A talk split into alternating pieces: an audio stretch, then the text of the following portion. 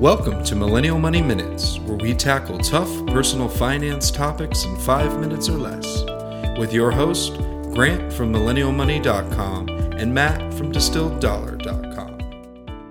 Hey everyone, today we're going to talk about how to get a raise. Get a raise. Uh, pretty simple topic, but one that you know I think everyone. Really, you got a really big raise once, right? yeah, I've uh, yeah the last couple years um, all together now it's uh, almost yeah now it, yeah it's basically doubled in the last uh, let me think about this yeah four years. That's super So- impressive. So, what do you? I mean, what do you view as the, the biggest reason? I know you've said negotiation, but what's the, the biggest reason you've been able to? do Yeah, I mean, it, I mean, I mean, short, It's huge. Short answers, you know, soft skills. You know, how to have a, how to have a difficult conversation, um, and how to negotiate without burning bridges. Um, or So, was know, it a difficult conversation? Yeah, I mean, I think it always is, especially.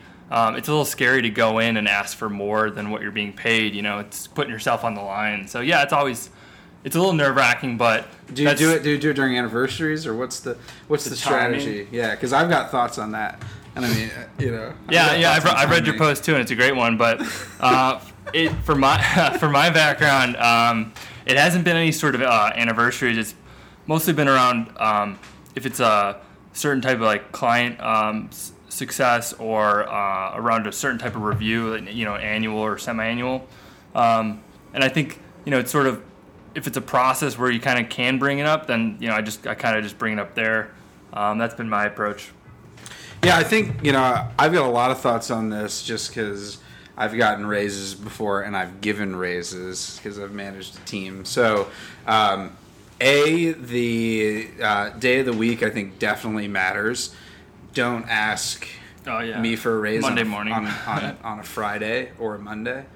Um, wait till your boss is in a good mood is another one that's really important, and just come in prepared. So, in my view, being prepared is you've collected a few things. You know, you get a little folder, go online, look for studies. There's usually at least a few that are published by recruiting companies. Look for studies that are in your industry that benchmark salaries for your position. So it's very easy if you're in the creative digital world, you can look up like creative industry salary guide and look it up and gather that information and look at what the average person in your market is making for that position. Step 1. Step 2, um, if you're in an in-demand industry, you've already been hit up by recruiters. If not, hit up recruiting firms that work in your industry and ask them what they think you're worth and what other positions that they've placed recently are worth. Print that out. Ideally, get an email from the recruiter. Print that out. Put that in the folder.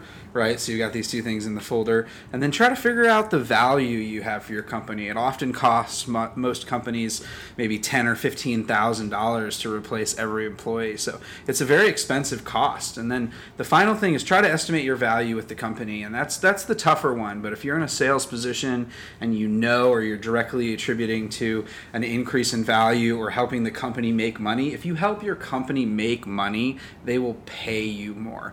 That's just a fact. Um, Um, and you know, if you're moving the bottom line, even if you're not, if your company's had a good year, if you can directly show how you've had an impact, or if you just get that sense that you're just a little bit indispensable, and if you think you're unique and it would be hard to replace you, and the company really needs you, then you're probably worth more. So.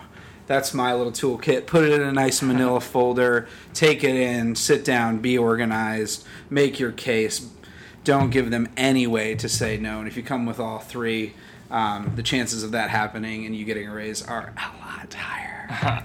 Um, yeah, I would say just to tack onto there, that's a great approach. Um, yeah, I would say just one thing, you know, even if you're not necessarily looking for a raise, if, if recruiter does call, you know, it's not always, you know, it's not necessarily a bad thing just to see what the current market uh, value would be if you were to, you know, switch positions.